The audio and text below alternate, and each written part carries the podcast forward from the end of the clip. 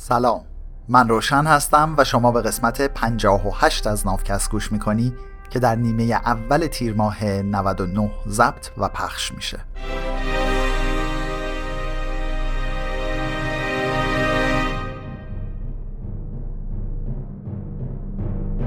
این ترجمه مستقل من از کتاب سیپینز نوشته یووال هراریه امید ما هم اینه که تبعیض ساختاری از صحنه روزگار محو بشه و جاش رو به عدالت بده تو قسمت های قبل شنیدیم که انقلاب صنعتی چطور و از کجا شروع شد و دیدیم که چه تأثیری روی منابع انرژی و طرز استفاده از اونها گذاشت.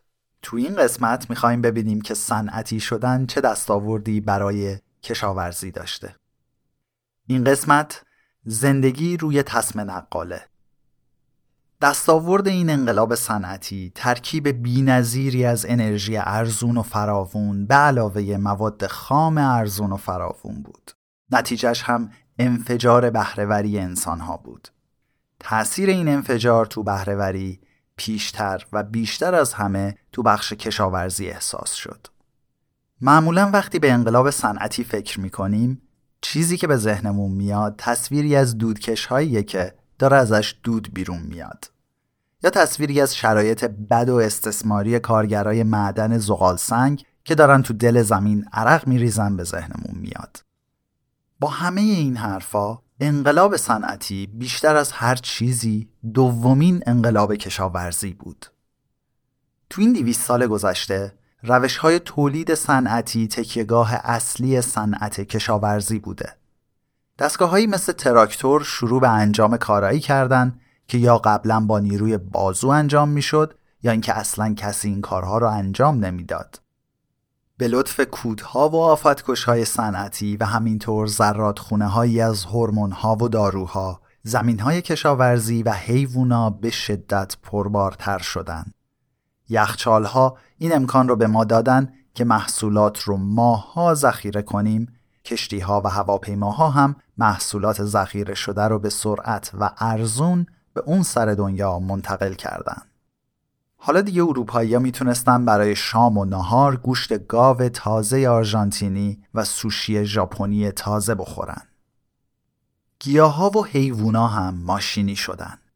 هول زمانی که ادیان انسانگرا جایگاه انسان امروزی رو تا درجه تقدس بالا بردن دیگه کسی به حیوانای مزرعه به عنوان موجودات زنده‌ای که درد و اضطراب رو احساس می‌کنن نگاه نمی‌کرد و به جاش باهاشون مثل ماشین ها رفتار کردن.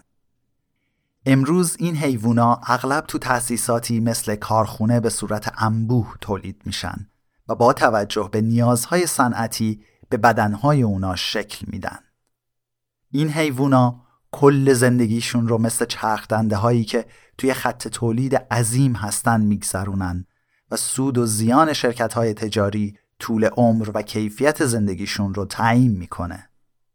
حتی وقتی که صنعت به نسبت به سلامتیشون توجه می‌کنه و غذای کافی بهشون میده یعنی از این حیوونا مراقبت می‌کنه تا زنده بمونن هیچ علاقه ذاتی به نیازهای روانی و اجتماعی این حیوونا نداره مگر زمانی که این مسائل تأثیر مستقیمی روی تولید داشته باشن مثلا مرغای تخمگذار دنیای پیچیده ای از محرک ها و نیازهای رفتاری رو دارن. مرغای تخمگذار انگیزه زیادی به کشف و بررسی محیط اطرافشون دارن. نیاز دارن که دوروبرشون رو نک بزنن و کاوش بکنن. نیاز دارن تا سلسله مراتب اجتماعیشون رو مشخص بکنن. نیاز دارن تا لونه بسازن، به خودشون برسن و تمیزکاری کنن. اما معمولا صنعت تخم مرغ مرغها رو تو قفسهای کوچیک حبس می‌کنه و خیلی عجیب نیست اگه که چهار تا مرغ رو تو یه قفس تنگ هم بذارن که به هر کدوم فضایی به اندازه حدوداً 25 در 22 سانت می‌رسه. تو پرانتز بگم یه وجب حدوداً 22 سانته. پرانتز بسته. این مرغا غذای کافی برای خوردن می‌گیرن. ولی نمی‌تونن قلم روی برای خودشون داشته باشن. لونه بسازن یا فعالیت های طبیعی دیگه ای رو انجام بدن. راستش این قفس ها اونقدر کوچیک هستن که بیشتر وقتها مرغا حتی نمی‌تونن بالهاشون رو تکون بدن یا کامل سر پا وایستن.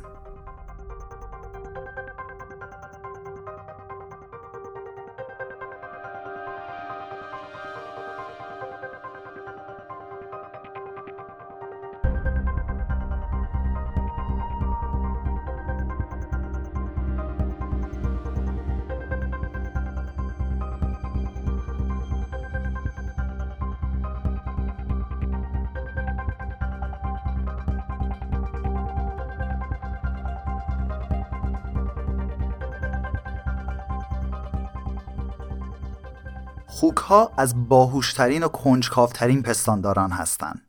شاید از این لحاظ در مرتبه دوم بعد از کپی های بزرگ قرار بگیرن.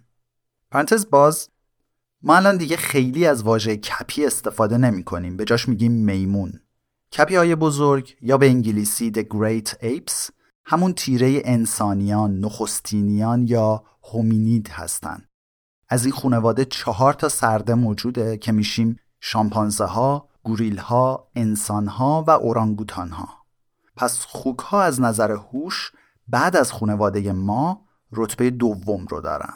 پرانتز بسته. اما روال عادی خوکداری صنعتی اینه که خوک های بچه دار رو تو محفظه های کوچیکی حبس می‌کنن که خوک ها واقعا نمی‌تونن حتی از یه ور به یه ور دیگه بچرخن.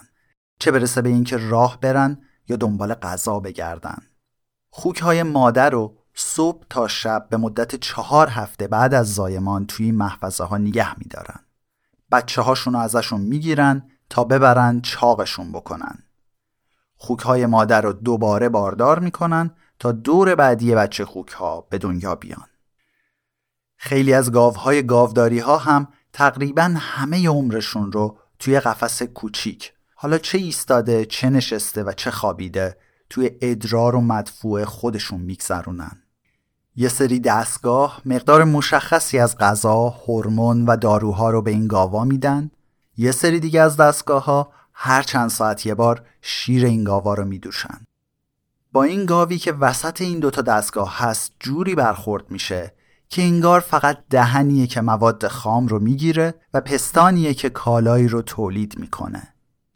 اگه با موجودات زندهی که احساسات پیچیده‌ای دارن مثل یه ماشین رفتار بشه به احتمال خیلی زیاد مشکلات فیزیکی که هیچ کلی هم فشار حاصل از محیط اجتماعی و سرخوردگی روانی برای این موجودات پیش میاد. درست مثل تجارت برده تو حوزه اقیانوس اطلس که ریشه در نفرت نسبت به مردم قاره آفریقا نداشت صنعت دامپروری نوین هم از روی خصومت و کینه پیش نمیره این هم باز مثل اون یکی سوختش رو از بیتفاوتی می‌گیره برای بیشتر کسایی که تخم مرغ، شیر و گوشت تولید و مصرف می‌کنن کم پیش میاد که یه لحظه وایستن و به این فکر بکنن که عاقبت اون مرغا، گاوها یا خوک هایی که گوشت و خروجی هاشون رو می‌خورن چی میشه. اونایی هم که به این ماجرا فکر می‌کنن معمولا میگن که این جور حیوونا خالی از احساسات و عواطفن و توانایی درد کشیدن رو ندارن. یعنی فرق خیلی زیادی هم با ماشین ها ندارن. ولی نکته عجیب ماجرا اینجاست که همون شاخه های علمی که به دستگاه های شیر و تخم و مرغمون سر و شکل میدن همین اواخر نشون دادن که بدون هیچ شک و تردیدی پستانداران و پرندگان ساختار احساسی و عاطفی پیچیده‌ای دارن. این حیوونا درد فیزیکی رو که احساس می‌کنن هیچ حتی توانایی اینو دارن که از فشارهای روانی هم رنج ببرن. طبق گفته روانشناسی تکاملی نیازهای احساسی و اجتماعی حیوانای مزرعه تو حیات وحش به تکامل رسیده. اونم وقتی بوده که این نیازها برای بقا و تولید مثل حیاتی بودن. مثلا یه گاو ماده وحشی باید می‌دونست که چطور با بقیه گاوهای نر و ماده رابطه نزدیک برقرار کنه وگرنه نمی‌تونست زنده بمونه و تولید مثل بکنه. روند تکامل علاقه شدید بازی کردن رو تو وجود گوساله ها گذاشته. تکامل این علاقه شدید به بازی رو برای بچه های همه پستانداران اجتماعی دیگه هم به وجود آورده. چون که پستاندارها با بازی کردن رفتارهای اجتماعی رو یاد می‌گیرن. همین روند تکامل یه علاقه قویتری رو هم تو بچه های پستانداران قرار داده. رابطه بین بچه ها و مادراشونه که شیر و مراقبتشون برای زنده موندن این بچه ها حیاتیه.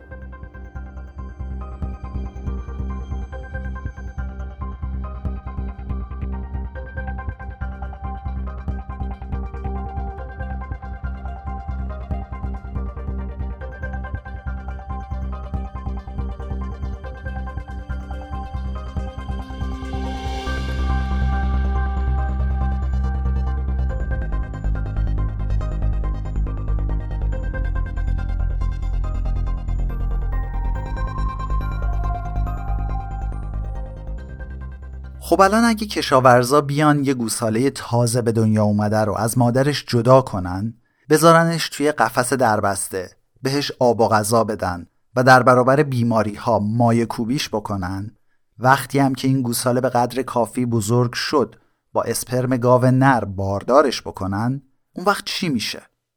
از چشمانداز عینی و واقع گرایانه این گوساله برای زنده موندن و تولید مثل دیگه نیازی به داشتن ارتباط با مادرش و همبازیهاش نداره. ولی از نظر ذهنی و ذاتی این گوساله هنوز انگیزه خیلی قوی برای ایجاد ارتباط با مادرش و بازی کردن با بقیه گوساله ها رو داره. اگه این نیازها و احساسات قوی برآورده نشن این گوساله به شدت عذاب می‌کشه. این درس ابتدایی روانشناسی تکاملیه. نیازی که توی حیات وحش شکل گرفته حتی اگه دیگه واقعا برای زندگی و تولید مثل لازم نباشه همچنان به طور ذاتی احساس میشه. فاجعه دامداری صنعتی اینه که خیلی حواسش هست تا نیازهای عینی حیوونا برآورده بشه اما همزمان نیازهای ذاتی و ذهنی اونا رو نادیده می‌گیره. واقعیت اینجور نگرش از دهه 1950 یعنی از زمانی که هری هارلو روانشناس آمریکایی روی رشد میمون ها تحقیق کرد شناخته شده بود. آقای هارلو میومد و درست چند ساعت بعد از به دنیا اومدن میمون های نوزاد اونا را از مادرشون جدا می کرد. این میمون ها توی قفس های جدا از هم بودن و اینا رو با مادرهای عروسکی بزرگ می کردن. هارلو تو هر قفسی دو تا مادر عروسکی میذاشت. یکی از این مادرای عروسکی از چوب و سیمهای فلزی ساخته شده بود و یه شیشه شیری توش داشت که این نوزاد میمون می‌تونست از اون شیشه شیر شیر بمکه. اون یکی مادر تقلبی رو با یه پارچه پوشونده بودن و سعی هم کرده بودن که شبیه به یه میمون مادر واقعی بشه. این مادر پارچه‌ای هیچ ماده غذایی برای این نوزاد نداشت. فرض رو هم به این گذاشته بودن که نوزاد به جای چسبیدن به مادر پارچه‌ای که هیچ شیری نداره قراره به اون مادر فلزی که بهش شیر میده بچسبه. ولی برخلاف انتظار آقای هارلو نوزادهای میمون مشخصا نشون دادن که مادر پارچه‌ای رو ترجیح میدن و بیشتر وقتشون رو با مادر پارچه‌ای میگذرونن. وقتی که این دوتا مادر عروسکی رو نزدیک به هم گذاشتن این نوزادا حتی وقتی که می‌خواستن به مادر فلزی برسن تا شیر بمکن از مادر پارچه آویزون میموندن. هارلو شک کرد که شاید چون این بچه ها سردشونه دارن این کارو می‌کنن.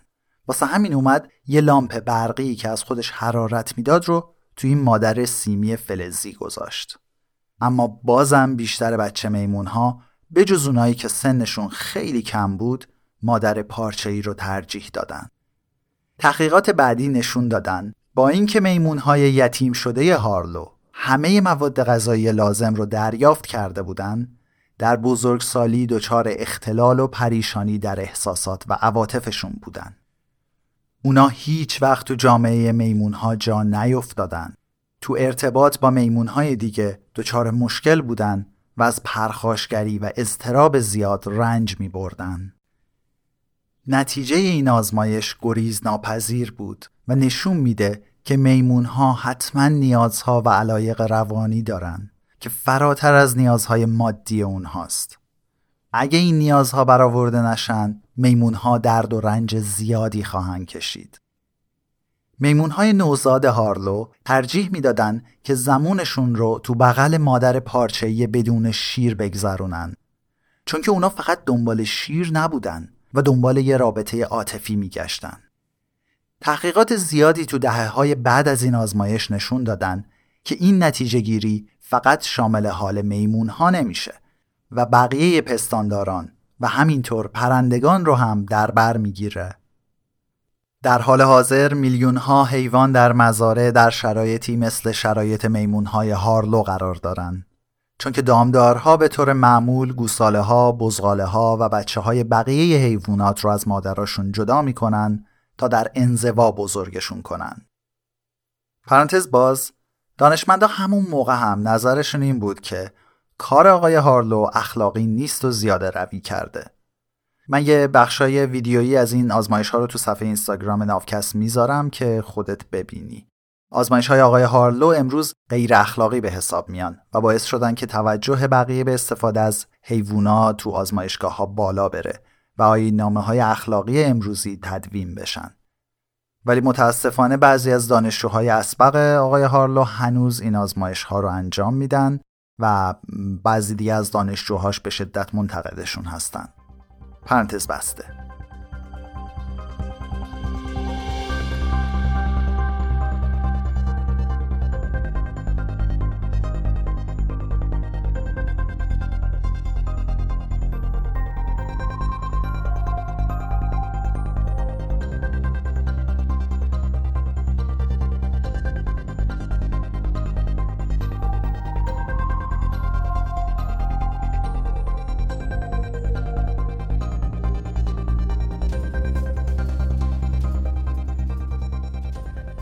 در کل ها میلیارد حیوان مزرعه امروز زندگیشون رو به عنوان بخشی از خط تولید ماشینی میگذرونن و سالیانه حدود 50 میلیارد از اونها سلاخی میشن.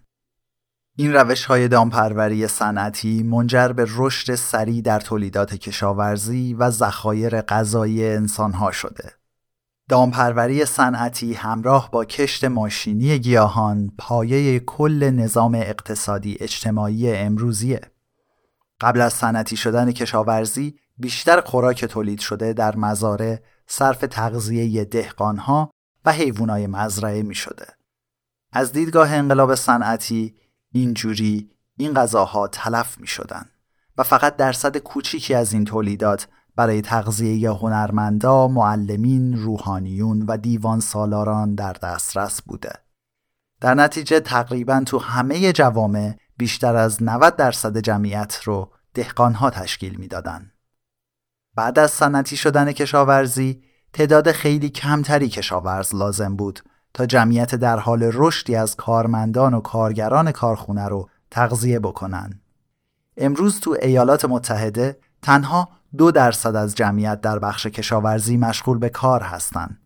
ولی تولیدات همین دو درصد برای تغذیه کل جمعیت ایالات متحده کافیه که هیچ مازاد تولید هم به بقیه نقاط دنیا صادر میشه. بدون صنعتی شدن کشاورزی انقلاب صنعتی مناطق شهری هیچ وقت اتفاق نمیافتاد. چون که در اون صورت دستها و مغزهای لازم برای پر کردن کارخونه ها و ادارات رو نمی داشتیم. پرانتز باز من رفتم وبسایت مرکز آمار ایران رو چک کردم تا ببینم نسبت جمعیتی شهری و روستایی ایران چقدره. جدولی که پیدا کردم از سال 1335 تا 1395 رو شامل میشه. سال 1390 جمعیت شهری 71 ممیز 4 درصد بوده. پنج سال بعد یعنی سال 1395 74 درصد جمعیت شهری داشتیم. برای سال 1400 سرانگشتی اگه بخوایم حساب کنیم میشه پیش بینی کرد که این درصد دو تا بهش اضافه بشه و جمعیت شهری ما به 76 درصد برسه. یعنی جمعیت روستایی یا اشایریمون میشه یه چیزی تو مایه های شاید 24 درصد که در مقایسه با دو درصد ایالات متحده اختلاف خیلی زیادیه احتمالا یکی از چیزهایی که این اختلاف نشون میده اینه که صنعت کشاورزی ما اونقدر که باید صنعتی نشده. کاری هم ندارم که این قضیه خوبه یا بده فقط مشاهده است. پرانتز بسته. این کارخونه ها و ادارات میلیاردها دست و مغزی که از کار روی زمین رها شدن رو جذب می‌کنن و همزمان شروع به ریختن آبشاری از تولیدات نوظهور توی بازار کردن. الان آدما دارن فولاد، پوشاک و سازه های خیلی بیشتری از قبل تولید می‌کنن. علاوه بر اینا آدما دسته ای از محصولات خارق العاده رو تولید کردن که قبلا غیر قابل تصور بوده. مثل لامپ برق، تلفن همراه، دوربین و ماشین ظرفشویی. برای اولین بار تو تاریخ بشر عرضه از تقاضا پیشی گرفته. و الان مشکل کاملا جدیدی به وجود اومده. اونم اینه که حالا کی قرار این همه وسیله رو بخره. حرفای کتاب برای این قسمت تموم شد. من از اونایی هم که به علم خیلی امید دارم. الان محصولاتی توی بازار اومدن که تقریبا هم قیمت گوشت هستن شکل گوشتن مزه گوشت رو هم میدن و امکان نداره بعد از خوردنشون بتونی تشخیص بدی که گوشت بوده یا نبوده. این غذاها یا پایه گیاهی دارن یا توی آزمایشگاه از روی سلول های بنیادی همین گاو و گوسفندها تکثیر و ساخته شدن طی 20 تا 30 سال آینده هم اکثر محصولات گوشتی بازار با این محصولات جایگزین میشن. تا اینجای کتاب ما فهمیدیم که همه چی به اقتصاد و پول ربط داره. اگه هزینه تموم شده تولید گوشت آزمایشگاهی ارزونتر از گوشت صنعت دامپروری باشه و سود بیشتری گیر سرمایهدارها بیاد اون وقتی که مهم نیست. بازار پر میشه از فراورده هایی که بدون کشتن حیوونا تولید شدن. اینم پایان قسمت 58 از نافکست بود. از وقتی که برای گوش دادن به نافکست گذاشتی خیلی ممنونم. تنها خواهش من مثل همیشه اینه که نافکست و بقیه پادکست های مستقل ایرانی رو به اطرافیانت به همکارات معرفی کنی. ما یه لایوی هم تو کانال اینستاگراممون داشتیم که با مهمونمون در مورد ماهیت زیستی و تکاملی انسان صحبت کردیم. مهمونمون هم عرفان خسروی عزیز که متخصص دیرین شناسی و زیست شناسی تکاملیه. موضوع و بحث خیلی جذابه. شاید جواب خیلی از سوالاتت رو در زمینه تکامل روشن بکنه. نافکست رو من روشن و همراه کریشنا به گوش تو میرسونیم و تا دفعه بعد.